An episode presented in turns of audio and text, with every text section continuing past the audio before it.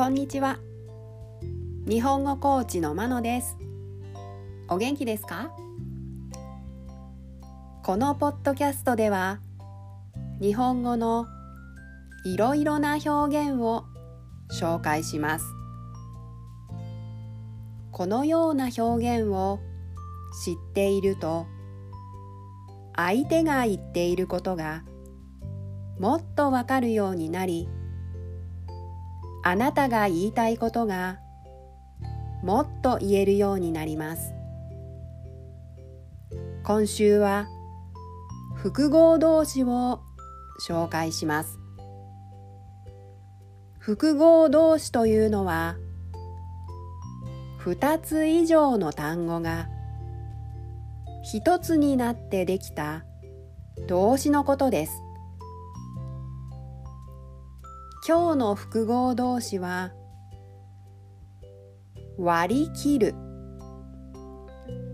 割り切る。です。割り切るは割る。と切るという二つの動詞からできています。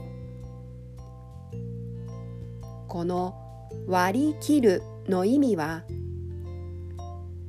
個人的な感情を入れないで合理的に判断するという意味です。物事に対する判断がはっきりしている人や行動に対して使います。あなたは割り切って行動したり考えたりすることができるタイプですか？例文です。1辛いことがあってもこれは仕事だと割り切っています。2人間関係は割り切って考えるのが難しいです。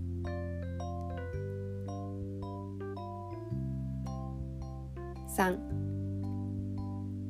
この失敗は早く忘れた方がいいのは分かっているけどどうしても割り切れない。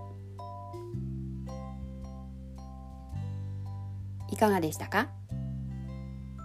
では今日はこの辺でさようなら。